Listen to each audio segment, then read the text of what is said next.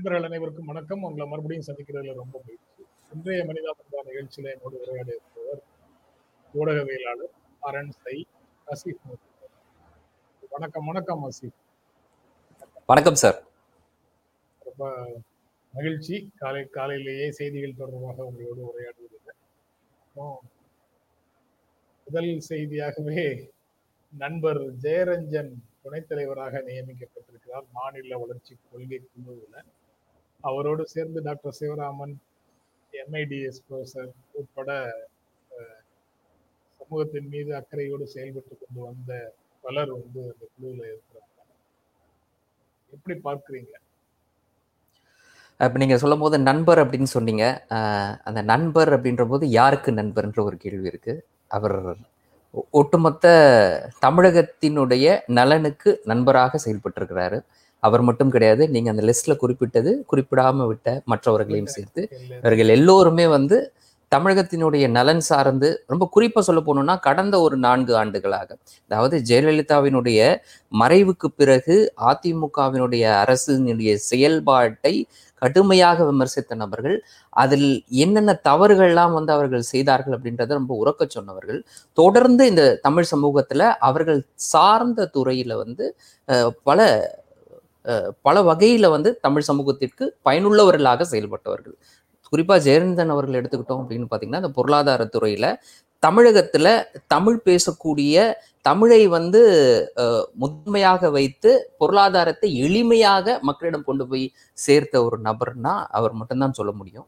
அவ்வளவு எளிமையாக பொருளாதாரத்தை கொண்டு போய் சேர்த்தவர். இந்த மாதிரி தொலைக்காட்சி விவாதங்களில் வந்து பொருளாதார அறிஞராக தன்னுடைய கருத்தை வலுவாக எடுத்து வைத்து தமிழகத்துக்குனே வந்து ஒரு பொருளாதார கட்டமைப்பு இருக்குது இது வந்து ஒரு வெல்ஃபேர் ஸ்டேட் அப்படின்னு சொல்லி சொல்லுவோம் நம்ம.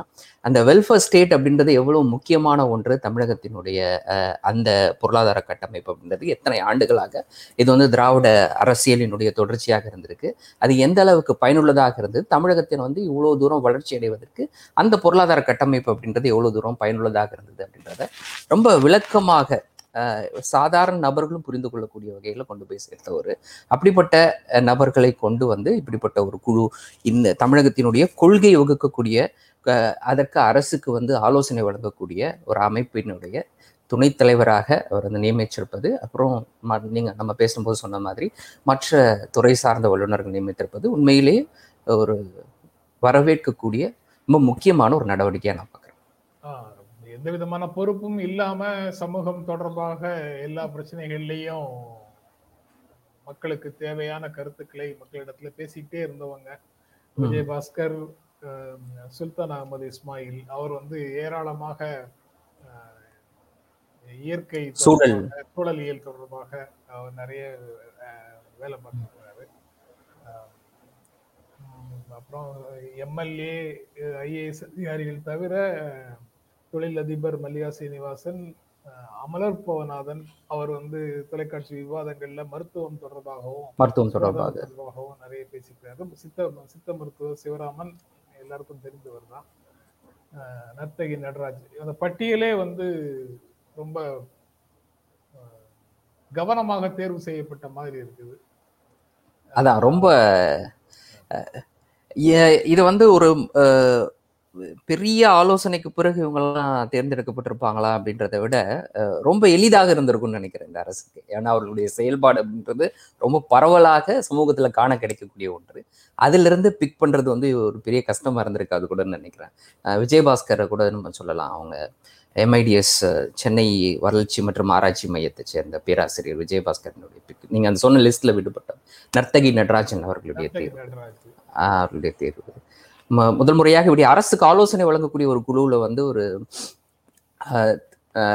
திருநங்கை சமூகத்தைச் சேர்ந்த வந்து ஒருத்தவங்க வந்து இன்னைக்கு இடம்பெற்றிருக்கிறது அதுவும் கூட வரவேற்கக்கூடிய ஒரு விஷயமாக பார்க்கப்படுது பொதுவாக ஸோ அப்படி இந்த கலவை இருக்கு பார்த்தீங்களா இவரும் வெறும் வந்து கலவையாக இருக்கணும் அப்படின்றதுக்காக வலிந்து வந்து உருவாக்கப்பட்ட குழு அப்படின்றத தாண்டி உண்மையிலேயே அப்படி அப்படி உருவாக்கப்படலை இந்த குழு. வந்து இயற்கையாகவே ஒரு கலவை அமைந்திருக்கு அதில். எல்லோருமே வந்து எக்ஸ்பர்ட் தான். அவங்கவுங்க துறை சார்ந்த ஒரு மிகப்பெரிய எக்ஸ்பர்ட் அவங்கள உள்ளடக்கி இருக்குது. அது வந்து ஒரு வரவேற்கக்கூடிய ரொம்ப ஒரு ரேர் ஃபினாமினன் கூட சொல்லலாம். இந்த இப்படிப்பட்ட ஒரு குழு அமைகிறது ரொம்ப ஒரு ஸ்ட்ராங்கான ஒரு குழுன்னு கூட சொல்லலாம்.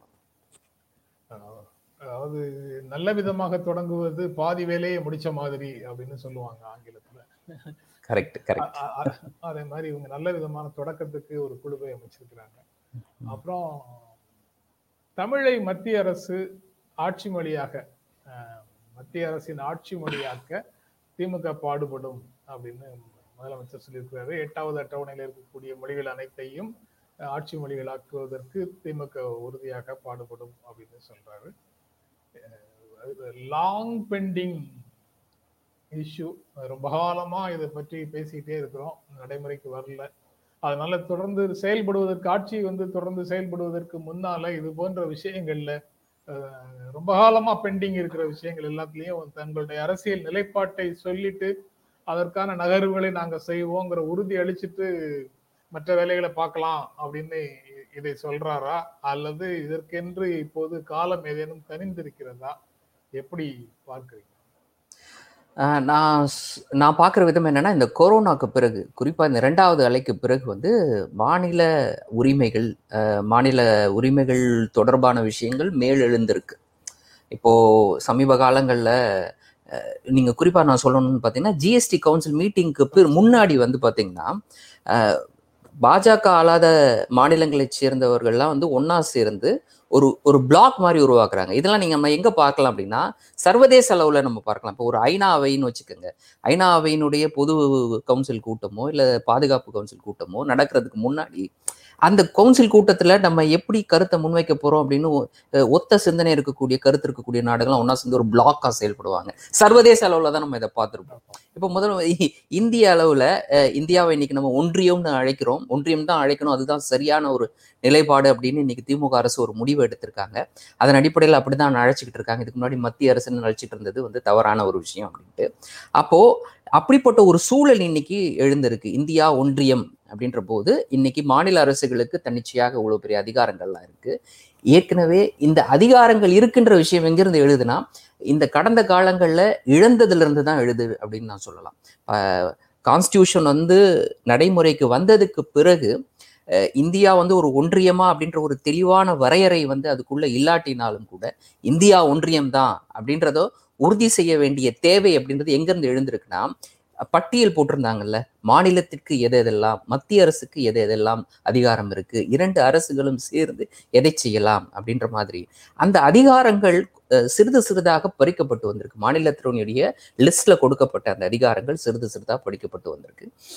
அதுல ரொம்ப முக்கியமானது சமீபத்தில் நம்ம இழந்தது அப்படின்னு சொன்னா வரி விதிக்கக்கூடிய அதிகாரம். அதுதான் ஜிஎஸ்டி கவுன்சில் உருவானதுக்கு பிறகு மாநிலங்கள் வரி விதிக்கக்கூடிய அதிகாரங்கள் இழந்திருக்கு. அந்த இழப்பு தான் இன்னைக்கு வந்து ஒன்று சேர வைத்திருக்குன்னு கூட சொல்லலாம். அதனுடைய வெளிப்பாடு அதாவது இதை இழந்ததுனால நம்மளுக்கு என்ன டைரக்ட் எஃபெக்ட் அப்படின்றது இன்னைக்கு கொரோனாவோட இரண்டாம் அலையின் போது இந்த மாநிலங்கள் உணர்ந்திருக்கிறாங்க. ரொம்ப ஸ்ட்ராங்காக உணர்ந்திருக்கிறாங்க கூட சொல்லலாம். இப்போ தன்னிச்சையாக மாநிலங்கள் நினைத்தால் ஒரு விஷயத்தை செய்ய முடியாத ஒரு சூழல். அதாவது இப்படிப்பட்ட பெருந்தொற்று காலத்தில் கூட நம்முடைய மக்களை பாதுகாப்பதற்காக தன்னிச்சையாக மாநில அரசுகள் ஒரு முடிவை எடுக்க முடியலை. அப்படின்னு ஒரு சூழலை உணர்ந்து தான் அவங்க வந்து அப்படி ஒன்றா சேர்ந்திருக்கிறாங்க. ரொம்ப குறைந்தபட்சமாக மக்கள் தினந்தோறும் செத்துக்கிட்டு இருக்காங்க. கூட இதற்காக பயன்படுத்தக்கூடிய இந்த மருந்துக்கு ஆக்சிஜன் கான்சன்ட்ரேட்டர்ஸ்க்கு இது மாதிரியான விஷயங்களுக்கு வரியை குறைக்கணும் அப்படின்னு இவங்க கேட்கும் பொழுது தன்னிச்சையாக தங்களால் குறைக்க முடியல கொண்டு போய் ஒன்றிய அரசுகளிடம் கேட்க வேண்டிய ஒரு சூழல். அதாவது ஜிஎஸ்டி கவுன்சில் நான் ஒன்றிய அரசாக தான் பார்க்குறேன். எல்லாருமே வந்து டெக்னிக்கலாக ஜிஎஸ்டி கவுன்சில்ன்றது ஒரு எல்லாருக்குமே வந்து பவர் இருக்கக்கூடிய ஒரு அமைப்பு அப்படின்ற மாதிரிலாம் சொல்லுவாங்க. அப்படிலாம் கிடையவே கிடையாது. அது ஜிஎஸ்டி கவுன்சில் அப்படின்றது உண்மையிலேயே இன்னைக்கு ஒன்றிய அவர்களுடைய ஒரு பவர்ல இருக்கக்கூடிய ஒரு விஷயம் தான் ஏன்னா பாஜக ஆளாத மாநிலங்கள் தான் வந்து ஒரு நிலைப்பாட்டை எடுக்கிறாங்க. பாஜக ஆளக்கூடிய மாநிலங்களும் அதே மாதிரி ஒன்றிய அரசினுடைய அந்த பங்குன்னு இருக்குல்ல தேர்ட்டி பர்சன்ட் மேல இவங்க எல்லாருமே சேர்ந்து ஒரு நிலைப்பாட்டு எடுக்கிறாங்க. அப்போ பாஜக ஆண்டலம் ஆளாத மாநிலங்கள் இங்க வந்து ஒரு சு அவங்களுக்கு ரைட் இல்லாத ஒரு சூழல் தான் இங்க இந்த கவுன்சில்ல இருக்குது. அவங்க வந்து ஒரு மைனாரிட்டியா தான் இருக்காங்க. ஸோ இப்படிப்பட்ட சூழலில் இந்த மாதிரியான கோரிக்கைகளும் வைக்க வேண்டிய தேவை இன்னைக்கு இருக்கு. ஞாபகப்படுத்த வேண்டிய தேவையும் இருக்கு. அதை நோக்கி நகர வேண்டிய தேவையும் இருக்கு. தேசிய அளவிலான கல்வி வளர்ச்சியில பஞ்சாப் தமிழ்நாடு கேரளா மூன்றும் முன்னிலையில இருக்குது அப்படின்னு ஒரு செய்தி. அதை வந்து Punjab D Tamil Nadu Kerala top education index ranking அப்படின்னு சொல்றாங்க. Gujarat loses ground in grading grading of school education அப்படின்னு அந்த செய்தி சொல்லுது. தொண்ணூறு சதவீத குறியீடுகள் எல்லாத்துலேயும் அந்த கிரேடிங் இண்டெக்ஸ் எல்லாத்துலேயும் இந்த மூன்று மாநிலங்களும் தொண்ணூறு சதவீதத்துக்கும் மேல பெற்றிருக்கிறார்கள் அப்படின்னு அந்த செய்தி சொல்லுது. எப்படி பார்க்கறீங்க? இது தற்செயலானதா? அந்த மூன்று மாநிலங்கள்லயும் பாஜக அல்லாத ஆட்சி இருக்கிறது. எப்படி பார்க்குறீங்க? இந்த மூ- மூன்று மாநிலங்களின் மாநிலங்களினுடைய அந்த கடந்த கால அரசியல் வரலாற்றை நம்ம பார்க்க வேண்டியது இருக்கு. அந்த வ- அரசியல் வரலாற்றினுடைய தொடர்ச்சியாகத்தான் கேரளாவை எடுத்துக்கிட்டிங்கன்னா ஒரு இடதுசாரி அரசியல் பாரம்பரியம் அங்கே இருக்கு. தமிழகத்தை பொறுத்த வரைக்கும் ஒரு திராவிட அரசியல் பாரம்பரியம். நான் ஏற்கனவே சொன்ன மாதிரி நமக்கென்று வந்து ஒரு பொருளாதார கட்டமைப்பு இருக்கு. ஒரு வெல்ஃபேர் ஸ்டேட் அப்படின்ற ஒரு நிலைப்பாடு. இப்போ நீங்க எடுத்துக்கிட்டீங்க இந்த ஸ்டேட் எல்லாமுமே பார்த்தீங்கன்னா அந்த ஒரு பொருளாதார கட்டமைப்பிலிருந்து வந்தவங்க தான். தொடர்ச்சியாக அதை வந்து நழுவ விட விடாமல் எடுத்துகிட்டு வந்த ஸ்டேட்ஸ் ஸோ இந்த மூணு ஸ்டேட்டும் வந்து இந்த குறியீடுகளில் முன்னிலையில் இருப்பது ரொம்ப முக்கியம் கிடையாது. நீங்கள் எந்த ஸ்டேட்டு தன்னுடைய அந்த நிலையை இழந்திருக்குன்னு நீங்கள் இப்போ சொன்னீங்க பார்த்தீங்களா குஜராத். இந்த குஜராத் மாடலை காமிச்சு தான் வந்து நாம் குஜராத்தை போல இந்தியாவை மாற்றுவோம் அப்படின்னு வந்து அமர்ந்திருக்கக்கூடிய அரசு தான் பாஜக அரசு. அப்போ இன்னைக்கு குஜராத் மாடல் என்னவா அம்பலப்பட்டு நிற்குது அப்படின்றத நம்ம பார்க்குறோம். கொரோனாவுடைய இரண்டாம் மலை அதை வந்து ஒரு பக்கத்துல வந்து வெளிச்சம் போட்டு காட்டுச்சு. ரொம்ப வெளிப்படையாக அதற்கு முன்னாடியே வந்து பல குறியீடுகளில் குஜராத்தினுடைய நிலைமை என்ன அப்படின்றத நம்ம தொடர்ந்து பார்த்துட்டு வரோம். இரண்டாம் மலை வெளிச்சம் போட்டு காட்டுச்சு. என்ன அங்கே நிலைமை அப்படின்ட்டு அந்த இறப்புகள் வந்து எப்படி குறைத்து காட்டப்பட்டிருக்குது? அங்கே இருக்கக்கூடிய மருத்துவமனைகளுடைய நிலைமை என்ன? இந்த மாதிரியான விஷயங்களை ரொம்ப வெளிச்சம் போட்டு காமிச்சது. இப்போ வந்து தொடர்ச்சியாக அதனுடைய இப்போ இன்னைக்கு வெளியாக இருக்கக்கூடிய நீங்கள் இப்போ சுட்டி காட்டிருக்கக்கூடிய இந்த வளர்ச்சி குறியீடு. அது வந்து இன்னமும் வந்து தெளிவாக காட்டுது. எப்படி இருக்கு அப்படின்றது.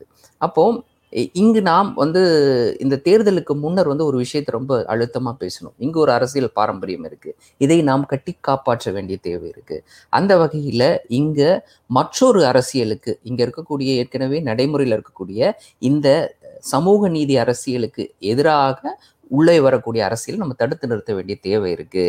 அதற்காக நம்ம சில விஷயங்களை முன்வைத்தோம். இதெல்லாம் வந்து தமிழகம் கண்டிருக்கக்கூடிய வளர்ச்சி. அதனுடைய வெளிப்பாடு தான் இன்னைக்கு நீங்க சுட்டி காட்டிருக்கக்கூடிய அந்த விஷயமா நான் பார்க்கிறேன். இதே விஷயம் தான் கேரளாவிலையும் முன்வைக்கப்பட்டது. நீங்க சொல்லும்போது ஒரு ஸ்டேட்மெண்ட் சொன்னீங்கல்ல ரெண்டாயிரத்தி பதினாலு தேர்தலுக்கு முன்னால குஜராத்தை போல இந்தியாவையே மாற்றுவோம் அப்படின்னு சொன்னாங்க. அது மல்டி லேயர் ஸ்டேட்மெண்ட்டாக இருக்குமா? அவங்க குஜராத் மாடலை பத்தி சொன்னதாக மற்றவர்கள் புரிந்து கொள்ள வேண்டும். ஆனா ஒரிஜினலா அஜெண்டா வந்து குஜராத்தை போல இந்தியாவை மாற்றுவோங்கிறது கம்யூனல் பாலிடிக்ஸுக்காக சொல்லியிருப்பாங்க. இல்ல, இல்ல. அந்த நேரம் நல்லா ஞாபகம் இருக்கு. இந்த ஃபாரின்ல இருக்கக்கூடிய மேலை நாடுகள்ல இருக்கக்கூடிய பல வணிக வளாகங்களுடைய போட்டோஸ் அப்புறம் அங்க இருக்கக்கூடிய இந்த பஸ் டெர்மினஸோட ஃபோட்டோஸ் இதெல்லாம் வந்து சமூக வலைதளங்கள்ல வலதுசாரிகள் பரப்பு நம்ம பார்த்தோம் அதெல்லாம் இதெல்லாம் குஜராத் இதுதான் குஜராத். பாருங்க இப்படிதான் வந்து நம்ம இந்தியாவை மாற்ற போறோம் அப்படின்ட்டு. அப்போ நீங்க சொன்ன மாதிரி மல்டி லேயர்லயே இருந்தது. அந்த விஷயங்களும் கூட அவங்களுடைய மைண்ட்ல இருந்தது அப்படின்றத கடந்த ஒரு ஏழு வருஷமா நடந்திருக்கக்கூடிய விஷயங்கள்ல இருந்து நம்மளால புரிந்து கொள்ள முடியுது. அப்புறம் இது இப்படி சொல்ல வேண்டிய தேவை ஏன் வருது? பிரதமர் யூபி முதலமைச்சர் இடையே மோதல் போக்கு எதுவும் இல்லை அப்படின்னு பாரதிய ஜனதா கட்சி துணைத் தலைவர் ராதா மோகன் சிங் விளக்கம்னு ஒரு செய்தி வருது. இப்படி சொல்ல வேண்டிய தேவை ஏன் வருது? ஊடகங்கள்ல செய்தி வருது அதுக்காக விளக்கம் சொல்றேன் அப்படின்னு சொல்றாங்க. ஆனா அதை தாண்டியும் அங்க ஒரு ஃப்ரிக்ஷன் இருக்கிறதாக ஊடகங்கள் செய்திகள் ஊடகங்கள்ல வரக்கூடிய செய்திகள் சொல்லுது. இதை எப்படி பார்க்குறீங்க?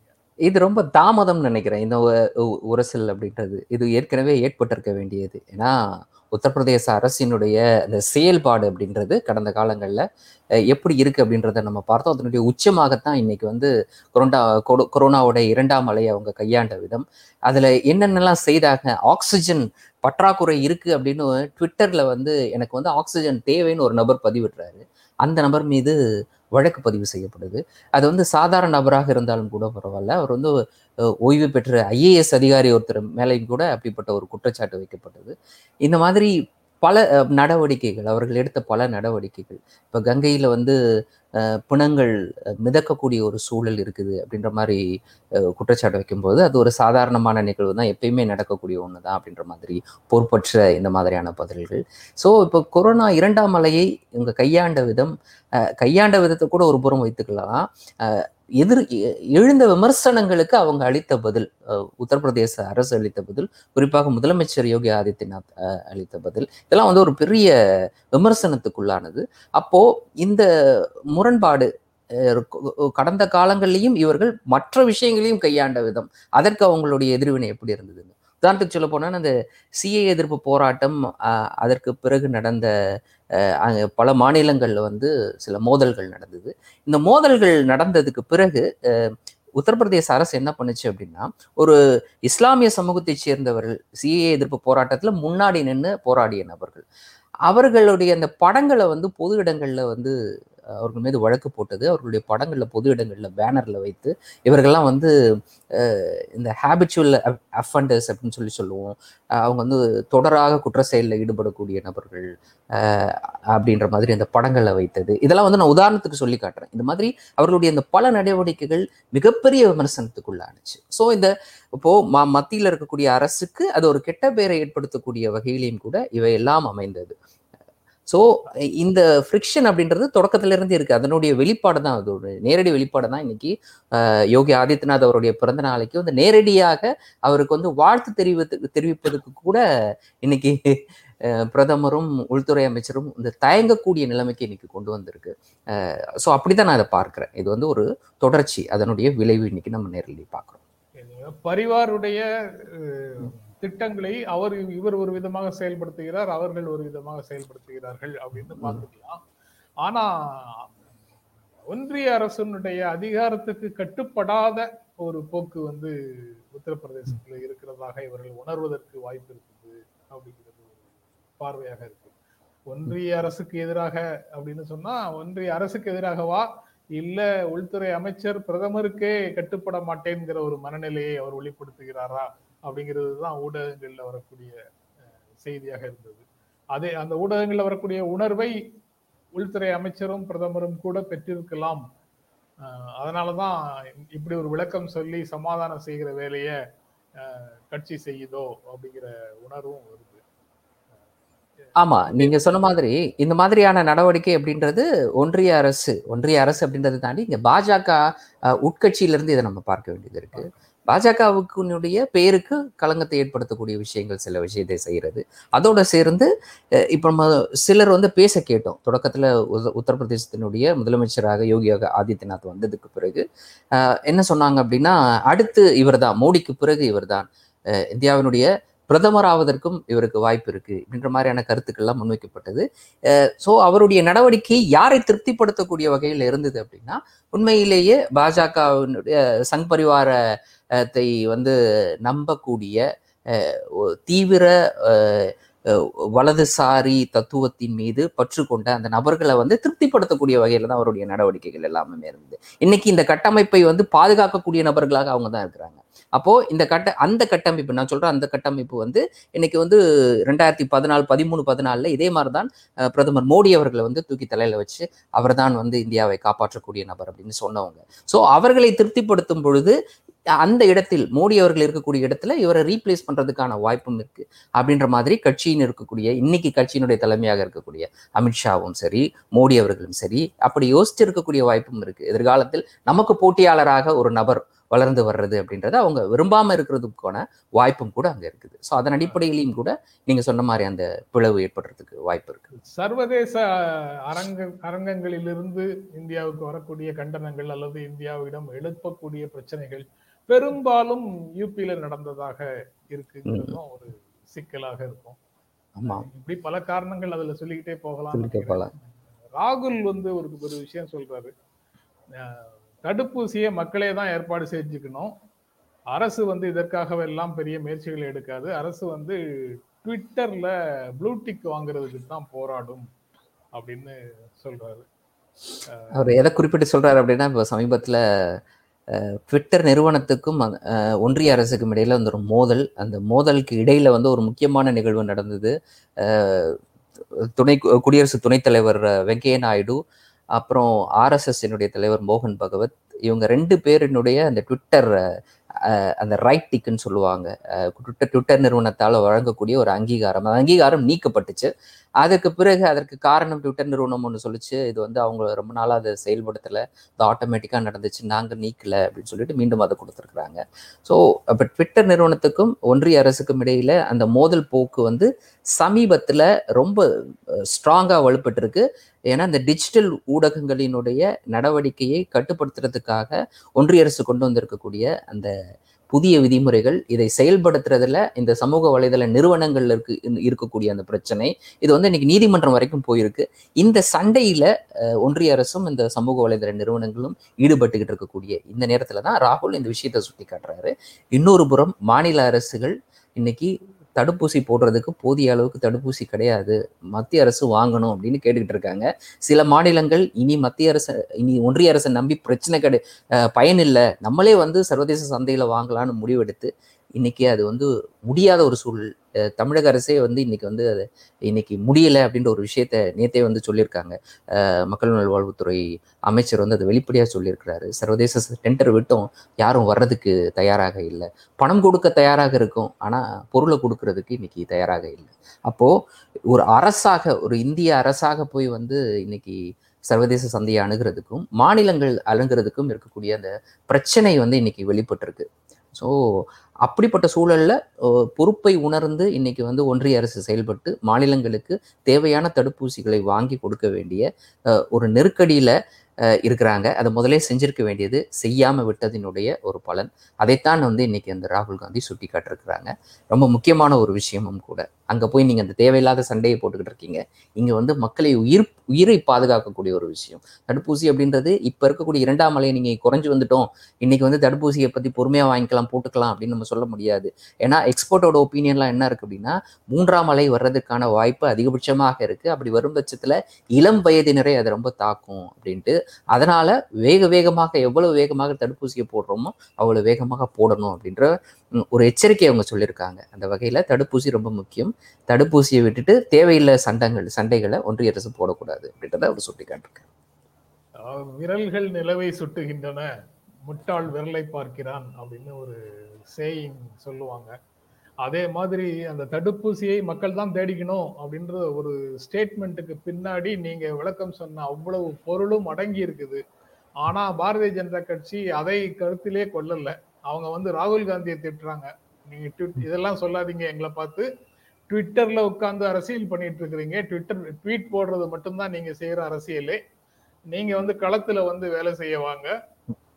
களத்துல நீங்க இல்லவே இல்லை ட்விட்டரோட உங்களுடைய அரசியல் பணியெல்லாம் முடிஞ்சு போகுது அப்படின்னு பதில் பதில் சொல்றாங்க களத்துல வந்து வேலை செய்தா அதற்கும் வந்து ஒரு தடையாக இன்னைக்கு இருக்கிறத பார்க்கிறோம். டெல்லியில வந்து எப்படி வந்து காங்கிரஸ் கட்சியை சேர்ந்தவர்கள் தேவையானவர்களுக்கு ஆக்சிஜன். தேவையானவர்களுக்கு இந்த இந்த சப்ளை பண்ணும்பொழுது அவர்கள் மீதே வந்து இன்னைக்கு வந்து வழக்கு போடப்பட்டுச்சு. அவர்களும் கூட ஏதோ ஆக்சிஜனை பதுக்கி வைத்தார்கள்ன்ற மாதிரியான குற்றச்சாட்டுலாம் அவங்க மேல வைக்கப்பட்டது ஸோ இது ஒரு புறம். இப்போ எதன் அடிப்படையில் அவங்க வந்து வாங்க செயல்படுங்கன்னு கூப்பிடுறாங்கன்னு தெரியல.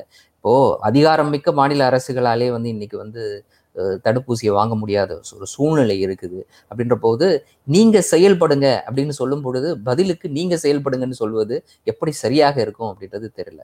அஹ், அதுதான் நீங்கள் நீங்க ரொம்ப முக்கியமான ஒரு விஷயத்த சுட்டி காட்டினீங்க அவங்க வைக்கக்கூடிய அந்த பதில் அப்படின்றது எவ்வளவு அர்த்தமற்ற ஒரு குற்றச்சாட்டா பதில் குற்றச்சாட்டாக இருக்கு அப்படின்றது. அப்புறம் இன்னொரு விசித்திரமான ஒரு கேஸு.